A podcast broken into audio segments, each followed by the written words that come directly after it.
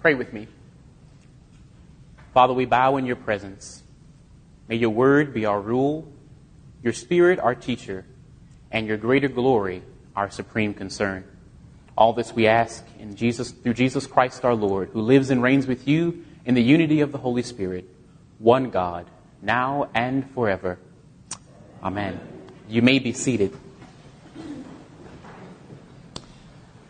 Well, yesterday I did a thing.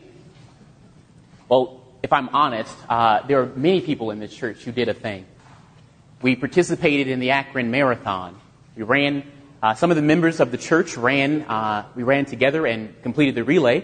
Uh, if you completed the relay, would you mind standing? If you completed the relay, uh, would you mind standing? Absolutely. You may be seated. Uh, so we, can, we, completed, we completed this relay and we ran and uh, Jim Woodard isn't here, but I want to recognize, oh yeah, you are. There you are in the back. would you, would you mind standing? Jim Woodard uh, is a leader among leaders. And I know because I have a collar or because Joe have, has a collar, uh, we are expected to lead the church. Um, but a lot of the leadership that happens with this church happens in the pews. Men and women taking the time to lead and to take on responsibility for the church. Jim Woodard has done that time and time again, and I just want to recognize him for his leadership in putting this all together. Um, while we ran, we prayed for you all. While we ran, we prayed for you all. We not only prayed for the city, but we prayed for those who labored among us. And I just wanted you to know that we did such a thing. So I'm running, and I'm running this marathon. And when you're running a marathon, you got a lot of time to think. Uh, most of it was, what did I get myself into? If you, if you, if you read, if you look at the epistle, the Old Testament reading and the epistle reading, both Paul uh, and Jonah are both contemplating their life. And I can promise you, as I was running, I was contemplating my life. And I too said, like Paul, I don't know whether it's better for me to live or to die. you know, you know, and everybody's cheering, cheering us on, and you know, and, and I mean, all of Akron's out to support this thing, and it's a great event, right? Uh, and I knew I was in bad shape. My legs were sore and tired. And I knew I was feeling pretty bad, but I didn't know that I looked that bad uh, until I ran past uh, one of the drinking stations, right? And they give you uh, cups of Gatorade. And I ran past uh, one of the, the guys, and he said, You know what? This one looks like he needs the whole thing. And he gave me a whole bottle of Gatorade, right? And then I passed a cop on the, on the way and got ready to thank him. And he said, Struggle on, man, struggle on. So I knew I, I, I not only felt like death, but I must have looked like death too, right? But that brings us to uh, uh, what's going on in our text. Uh, normally, I would preach from the gospel, uh, but uh, Joe has asked that we would preach uh, until Advent from the epistle reading. So if you have your Bibles, and I know you do because the vestry spent good money making sure that we all have our Bibles, turn with me to Philippians. If you have the Pew Bible. Uh, it's going to be uh, on page uh, 1164. Page 1164. Verse 21. For me to live is Christ, and to die is gain. I'm going to read it again. For me to live is Christ, and to die is gain. I mentioned that while I was running the marathon, I had a lot of time to reflect on my life. I had a lot of time to pray, uh, and I did uh, consider, con, uh, consider, dropping dead right there while I was running. Uh, but, but Paul uh, has, a, has a similar perspective. He, he's asking similar questions, but he's asking it from a different vantage point. Paul is writing this letter uh, to the church at Philippi, and he knows that soon he will be martyred. And unlike me, who wanted to die for selfish reasons, Paul has a completely different perspective. And he, when he's writing this letter, he's not focused on himself, but he's focused on the glory of God. He's focused on the glory of God. He says again, For me to live is Christ, and to die is gain. And so the question comes to mind well, what does it mean to live as Christ? Many of us Christians who name the name of Christ no, we, we, we represent Christ and we ought to do so in our daily lives, right? So, so we, we do good things. We love one another. We come to church. We give offerings. We support this ministry and that ministry and give to that effort. And we do our best to represent Christ. And that's all well and good, but I think Paul has something else in mind. And so I was thinking about it and I was like, well, if anyone ought to live as Christ, it ought to be me. And so then I started to think, am I living like Christ? And at first I was like, absolutely, I'm a priest, right? If anybody ought to live like Christ, it ought to be me, right? We, when we come to communion and we come to the Eucharist, I stand behind the altar, Joe stands behind the altar, and we stand in the person of Christ. We say the words of Christ. We give the gifts of God to the people of God. We represent Christ, and we should in the priesthood. But I don't think that's what Paul had in mind. To live is Christ, and to die is gain.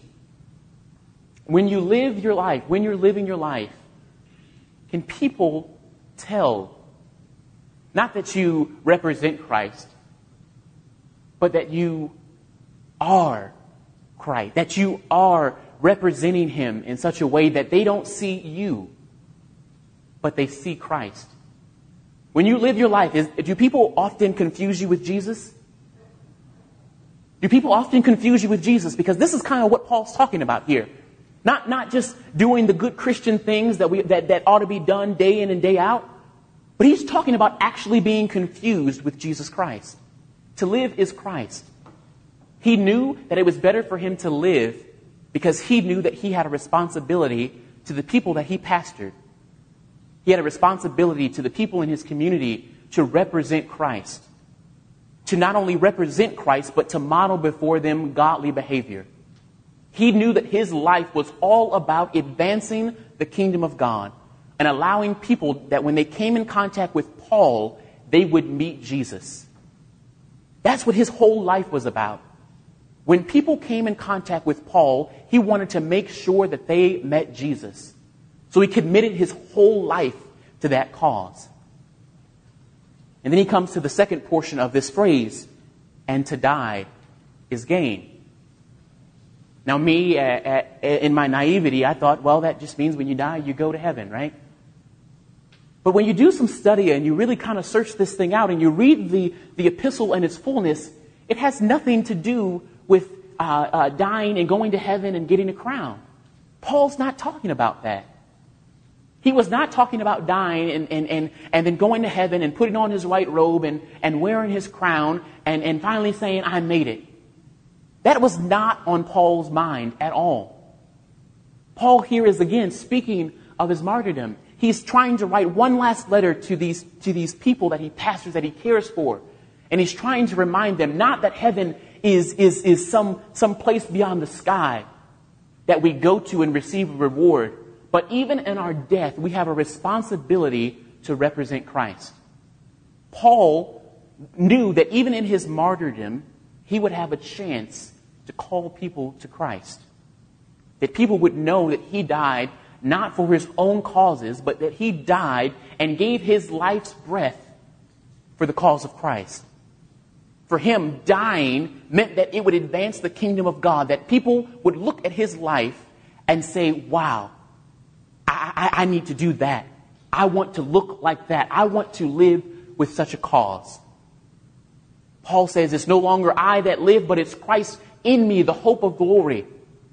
And I'm not my own, but I've been bought with a price. And I had to realize that even as a priest, my life doesn't belong to me. It's not about wearing these pretty vestments or, or doing the right thing. But it's about truly having my life hidden in Christ in such a way that when people see me, when people see you, they see Christ. And they confuse the two. And that even in our death, we would represent Christ and advance the kingdom of God. Even in our death, we would die in such a way that we would advance the kingdom of God. And I know many of you are good Anglicans, and so you say Compline all the time, right? Yes, yes, yes, you do. Yep, yep, thank you. Just, just give me the head nod. Yes, yes. Okay, so in Compline, we, there's this portion of the prayer. My wife and I love it when we say it, and it talks about bringing us to a perfect end. Bringing us, that we would ask the Lord to bring us to a perfect end. What is the perfect end? I think Paul is talking about it right here. For him to live is Christ, and to die is gain. Not gaining a reward, but advancing the kingdom of God, participating in that, participating in the movement forward. Some of you may know uh, my grandmother uh, is, is not doing very well, and in fact, she's in hospice care at home. She's in hospice care at home, and she's in her last days, and I've watched her steady decline. And I would go in and we would talk, and then she stopped talking.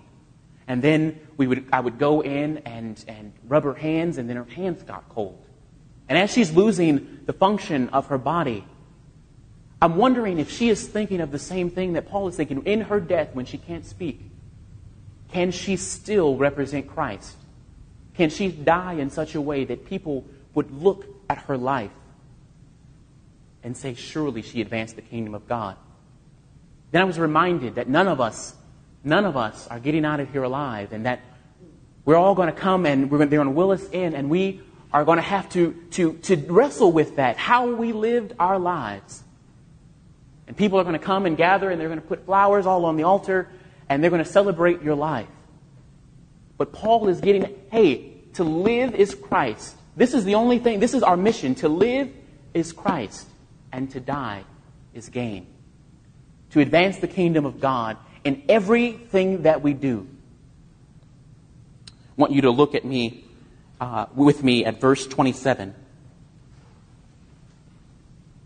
Verse 27. Paul says, Only let your manner of life be worthy of the gospel of Christ.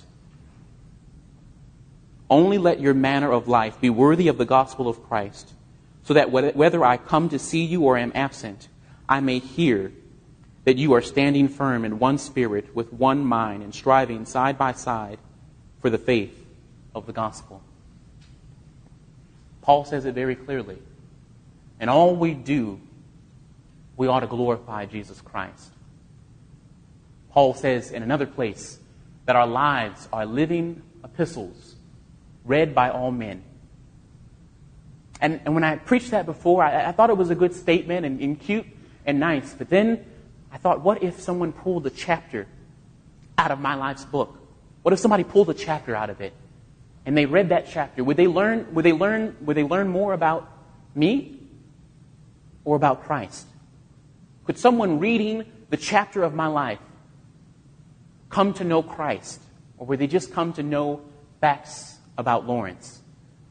Nice as they may be, maybe I could put that I ran a marathon or participated in this in, in that chapter, but, but, but what's it all about? What's it all for? It's nothing if we're not advancing the kingdom of God. To live is Christ and to die is gain. I pray that we have that mind as well. In the name of the Father, the Son, and the Holy Spirit. Amen.